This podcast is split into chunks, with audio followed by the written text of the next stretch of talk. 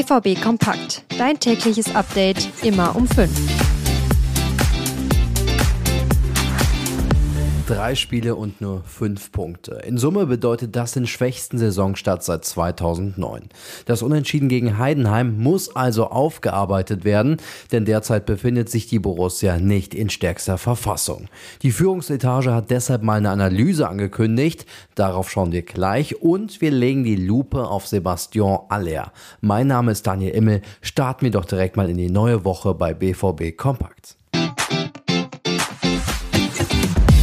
Ich habe es ja eben schon erwähnt, die Führungsetage von Borussia Dortmund hat eine Analyse für den schlechten Saisonstart angekündigt. Das hat jetzt auch nochmal Geschäftsführer Hans-Joachim Watzke den Ruhrnachrichten bestätigt.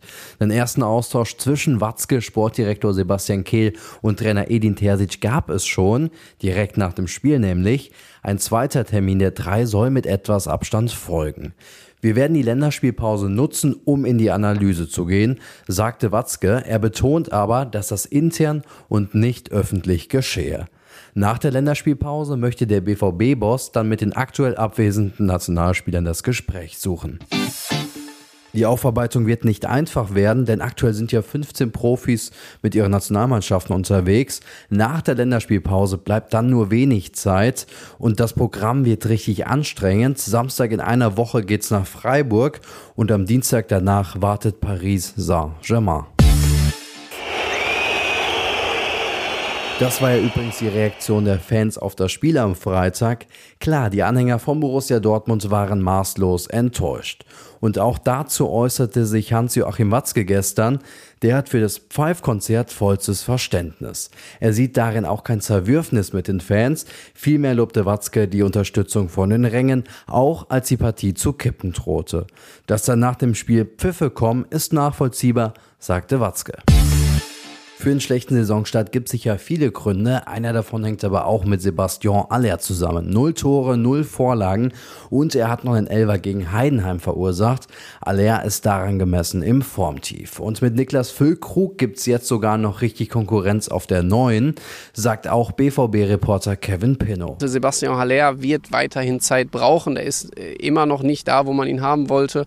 Ähm, diese Verletzung wirkt eben deutlich länger nach, als man das vielleicht vermutet hat.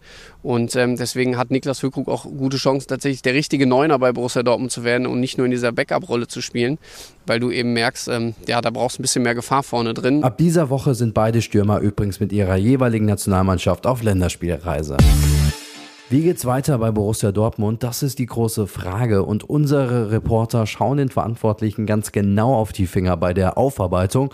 Und was uns dann so auffällt, erfahrt ihr mit einem RNBVB-Abo.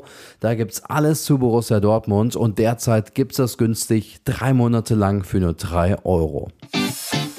Morgen beginnt also die Aufarbeitung auf dem Trainingsplatz und ihr könnt hautnah dabei sein. Im Jugendstadion findet nämlich morgen um 15.30 Uhr ein öffentliches Training statt. Soweit die Infos von mir für heute. Schaut aber auch gerne bei Instagram, YouTube und X vorbei. Unsere Kanäle heißen dort at rnbvb.